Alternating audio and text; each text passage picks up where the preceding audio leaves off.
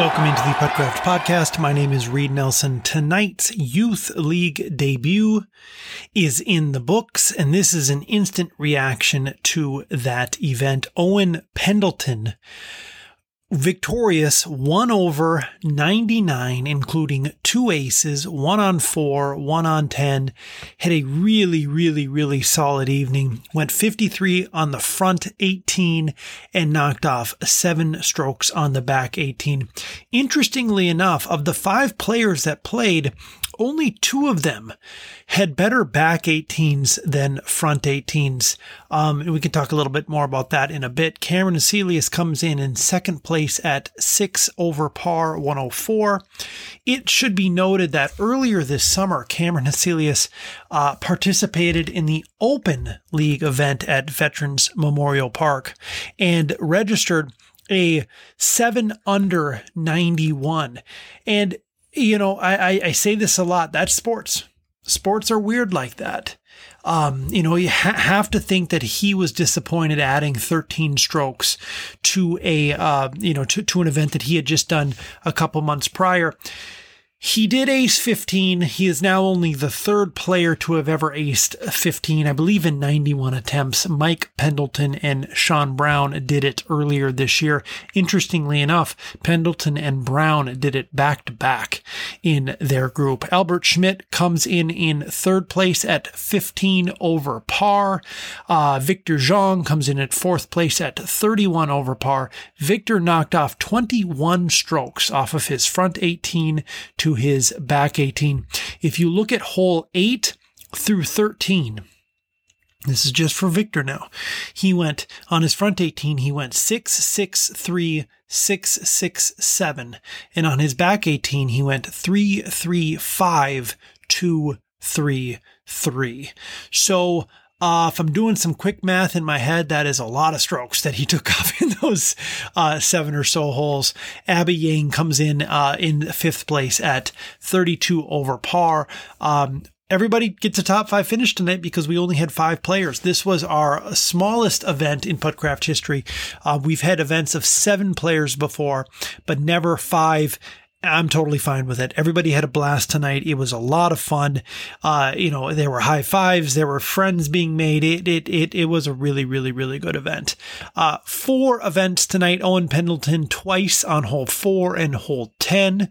Kameron Haselius once again on hole 15, as I just mentioned, and Abby Yang actually had the first uh, ace of the night on hole four if uh, you know the exercise that I just did with Victor, uh, front eighteen, back eighteen, you know, you could you could do it the opposite way as well, um, with uh, you know with a couple players, and you know, I, I'm not going to go into it too much.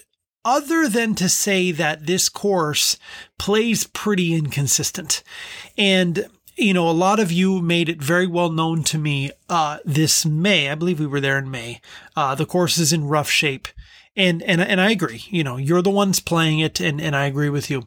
Um, tonight it, it seemed to be uh, I don't want to say substantially worse, but worse. I, I think these courses reach a point where um, it becomes it it becomes kind of an exponential. It gets worse and worse and worse, quicker and quicker and quicker. Um, you know, and, and I think Veterans Memorial is at that point now. I could see a scenario where we don't play there next year, um, unless they get new turf. Uh, but we don't really need to look into that quite yet. Um, had a really good time tonight, uh, despite, you know, and, and, and last thing I'll say, the tin cups aren't even the issue to me you know, they some of the cups raise up a little bit out of the ground and, and really kind of have that uh, that that that kind of that hill or that mound that you have to climb up to. Something I noticed with Abby Yang very early in the night is that she really was hitting uh, golf balls hard. And when she hit them straight, I'm talking about from four to six feet, when she hit them straight, it really benefited her because she was able to go right over that lip, uh, and, and, and, you know, uh, took away any break that there was potentially on the hole. Uh, as long as you hit it straight, it, it's, it's going to go in, um, a lot of the time if we look hole by hole, you know, there were a couple holes that gave folks trouble tonight. Hole one was one of them. Now, I should note that everybody started on hole one tonight. It was a small enough group where we were to start everybody on hole one. Only three par, four pars registered on hole one, um, and and no birdies. Victor Zhang actually had two pars on hole one. Hole two, equally as troubling. You know, and, and, and both of those holes are very deceiving. They look pretty straightforward. And, you know, especially if you don't have a lot of experience with the course, you might take those two holes pretty lightly, only to figure out that, you know, a three foot putt is, is just not a gimme on, on those holes. Uh, three pars on hole two, no birdies. Abby Yang actually came out with two pars on that hole. Hole three, we did end up with one birdie. It's our first birdie of the night. Kameron Haselius took a two on hole three. Hole four, we did see two aces this evening. Owen Pendleton aced it on his back 18. Abby Yang aced it on her front 18. Hole five, we saw four birdies.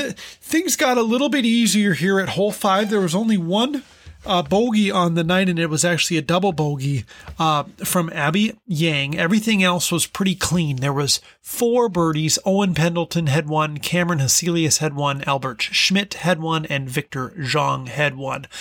Hole six, things got tough. And for those of you who know the course a little bit, hole six is the, uh, the one where, you know, your ball can look like it's coming to a rest about two or three or four inches from the cup. And then all of a sudden it's 12 feet, uh, back behind or towards the tee box.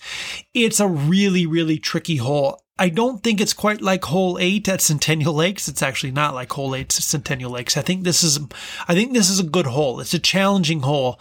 Um, but I think Victor had a shot tonight where it just was unfair. It, it really looked like it was about to settle about, again, four or five inches from the cup. And then all of a sudden it just, it hit a hill and it was backwards.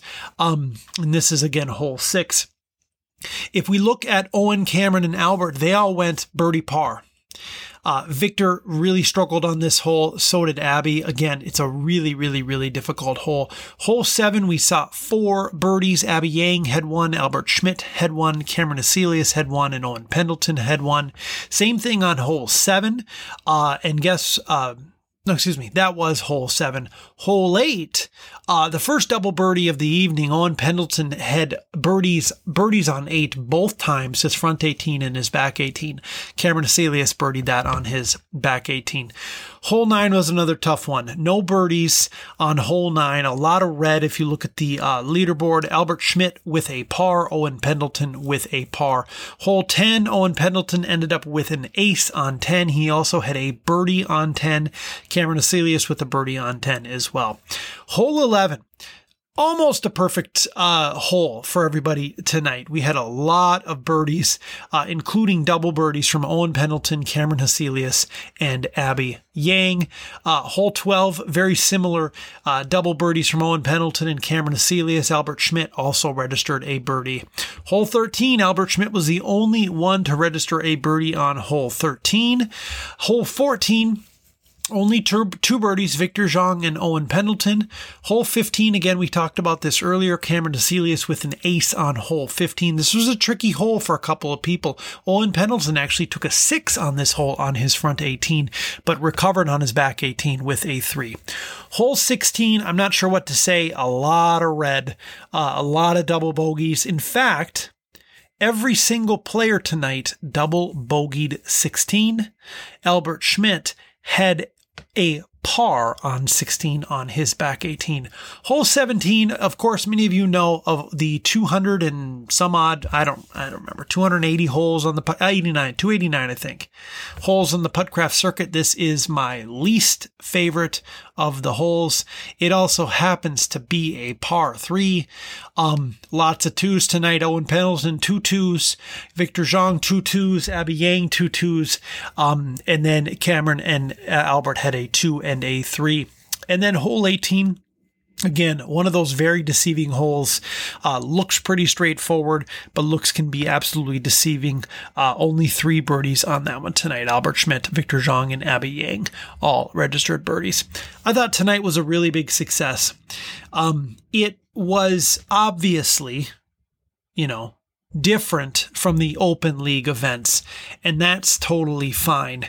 Um, it's a good thing. It's a good thing. Um, I learned quite a bit uh, tonight, and I'm, I'm, excited to have a couple of youth league events next year.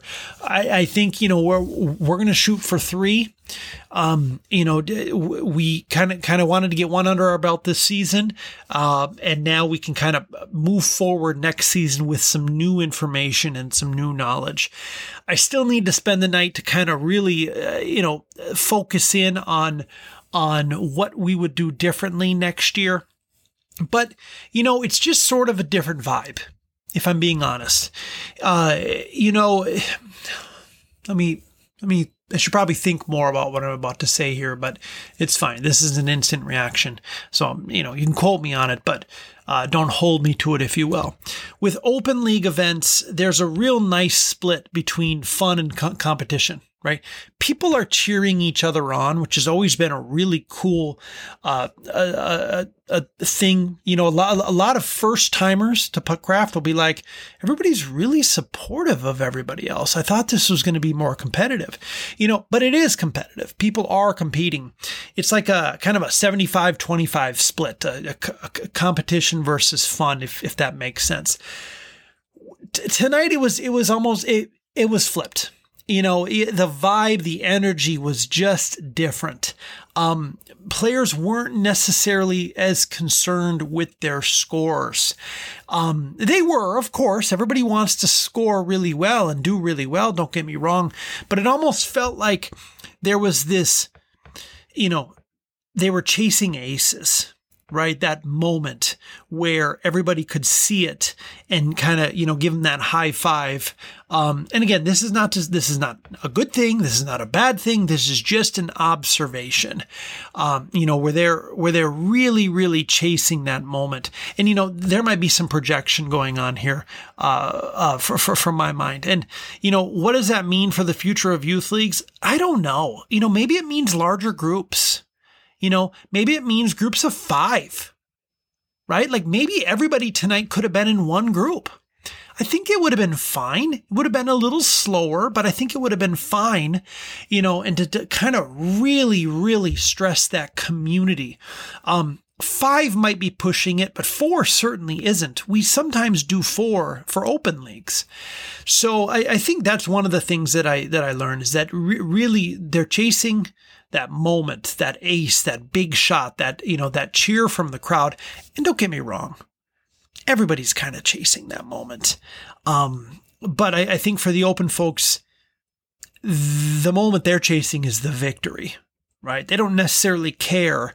Like, I would be willing to bet that if you asked Eric, Eric Haselius, hey, Eric, this next event or these next three events, you're not going to ace a single hole and you're going to win two of them. Would you take that trade? He'd be like, absolutely, I'd take that trade. Right. Because, you know, for, for, for the open leagues, it's more about winning the event. For the youth leagues, I think it's more about that moment, if that makes sense. Um, it makes sense to me. And I, again, I might be doing some projecting here, but, uh, so larger groups is, is one of the things.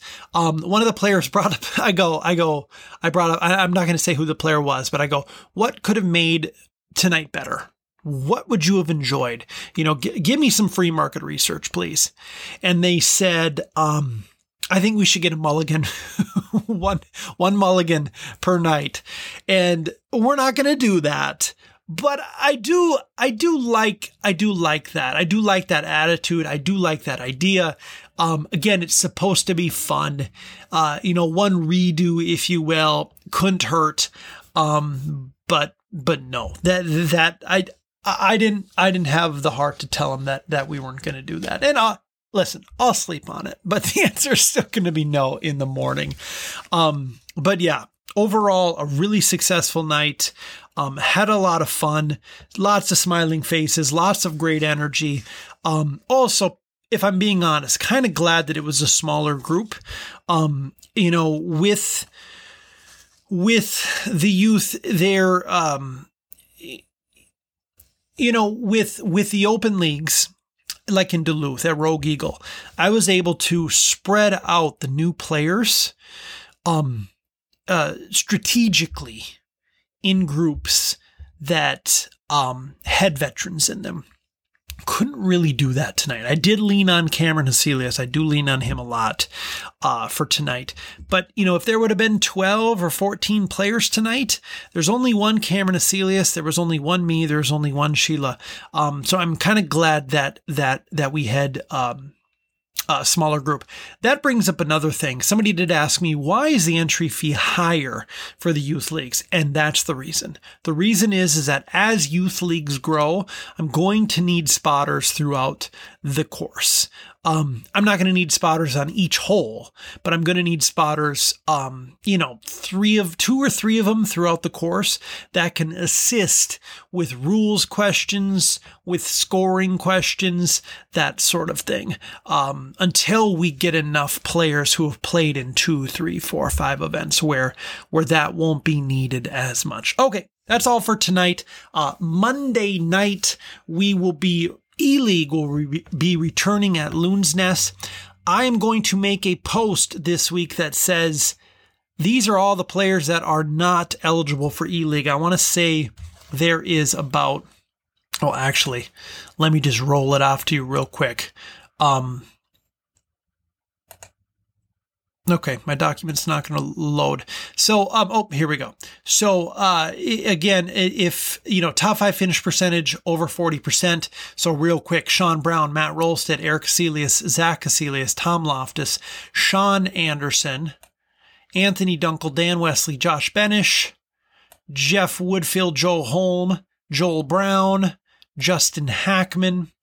Um, Nick Brown is actually eligible. He's only played in one event.